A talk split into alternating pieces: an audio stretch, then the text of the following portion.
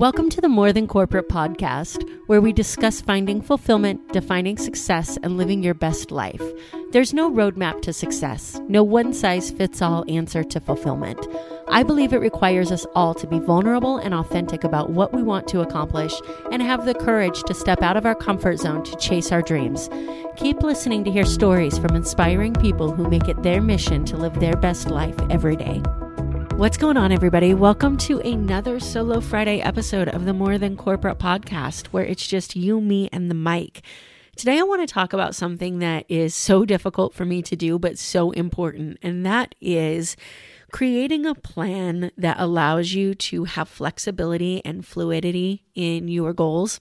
Or let me rephrase that flexibility and fluidity in how you accomplish your goals while maintaining the goal in mind and making sure that everything that you're doing is kind of moving you to that spot. This is something that is extremely important when you're trying to accomplish anything, but especially in the entrepreneurial world, in the business world, if you have a side hustle, if you're doing anything creative, you know, this becomes extremely important. So before we jump into that topic, I know that social distancing right now is kind of driving a bunch of people, including myself, completely insane. And those of us who are used to going out and being around people, I personally am an extroverted introvert where I love to be around people, but at the same time, have a little bit too much sometimes. So, right now, I'm obviously not going to concerts, not going to any music events because number one, they don't exist. And we're all trying to figure out how to create that connection that we're now missing out on. And there's a lot of places out there that you'll see doing Zoom calls and these virtual happy hours. And I'm so excited to be able to announce that we're doing some more of those. But what I wanted to highlight is just our More Than Corporate Community Facebook page. This is a place where you can get that social interaction that you've been missing. You can connect with other people who are on similar paths or have similar values or are looking through the same personal development or motivating each other in our goals and be able to make the connections that you might be missing out on. Now is not the time to pull back on networking and creating your tribe of people that you want to have around you. It's the time to double down on that. So, if that sounds like an environment that you are ready to be in, head over to Facebook, search for the More Than Corporate community page, and click request to join. There's a couple questions to fill out, and then I will go ahead and approve that, and you can start um, taking value from that community and, and meeting all of the amazing people that are in it. I'm really looking forward to connecting with you. I will also post the link in the show notes so that um, if you would rather just go ahead and click or copy that, you can do so. All right, so let's go ahead and jump into this idea of fluidity. So, I am a planner and I'm not a planner at the same time. But the problem is that when I don't plan, I don't act. So I kind of get stuck in this frozen mode where um, if I if I don't have a plan, then I just sit there kind of going around in circles, going, okay, what what do I do next? What do I do next? But sometimes if I make a plan and that plan is too constrictive or too overwhelming, then I shut down and then I don't act either. So it's kind of finding that sweet spot of what works best for you when it comes to making a plan to be able to accomplish your goals. And there are a couple of different things that I want to talk about in this realm. Um, first of all, we I mentioned in the intro that I wanted to talk about flexibility and fluidity. And what I mean by that is if you are a planner like me or a perfectionist like me, then you're going to sit there and analyze the shit out of your plan trying to figure out whether this is the best way to do it, wondering what's going to happen if you look stupid. What are people going to think if I launch something and it's not good? What if I'm not doing it right? What if it fails? What if, what if, what if? And instead of acting, you sit there and talk yourself into this whirlwind of overthinking and underacting. And all you're doing is working yourself up. And then you've created all these obstacles in your mind that don't need to be there. What's the solution to that? Do we just act and then react and figure it out as we go and fail and try again? The short answer is yes. But we have to do that in a way that allows us to analyze those failures so that we can learn from them when we jump back up and try again. Otherwise, we're kind of just, you know, throwing spaghetti or pasta at a wall, seeing what sticks, but you're blindfolded and you're not paying attention and you're throwing in all over different places and it just doesn't work. So that's really where keeping your eye on your goals, understanding what your goals are, and then finding out what ways are possible for me to accomplish this goal. Okay, let's go ahead and try this first one. That didn't work. What did we like about it? What did we not like about it? Okay, let's try something else. Let's be flexible in how we're accomplishing our goals. What if I wake up in the morning and my morning's not going as planned? Maybe you have a leak in your in your house, um, a plumbing problem, and now you've got to spend your morning doing that instead of spending time, you know, working on whatever you had put in your schedule. What if your morning routine includes something that you can't do? Like, for example, I had the gym in my morning routine for a long time.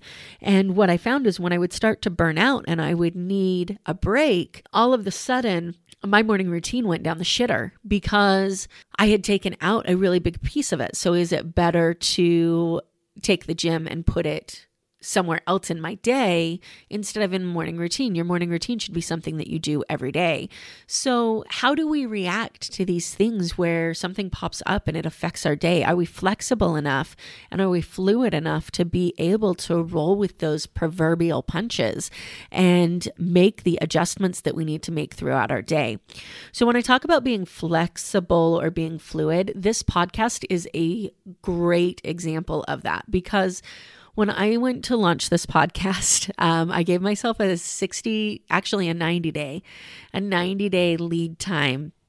And I spent 60 of those days overthinking everything and talking about how it was going to be a massive failure and nobody was going to listen and I was going to suck and and it did. I was not good when I started podcasting. I'm sometimes I still don't think that I'm good. And you you know, you keep moving forward. People didn't listen in the beginning. People listen, more people listen now, but as time goes on, more people will listen. So, all of those things that you're telling yourself in your head are probably at least partially true. The flip side to that is that you can't get better at something until you actually start it. So that's where this overthinking and overanalyzing really puts you in this kind of paralysis where you can't make any real progress. So you know, I was talking to my podcast coach, Travis Chappell, and telling him, like, these are the things that I'm worried about. And he's like, Amber, just launch your damn podcast. Like, just get it done.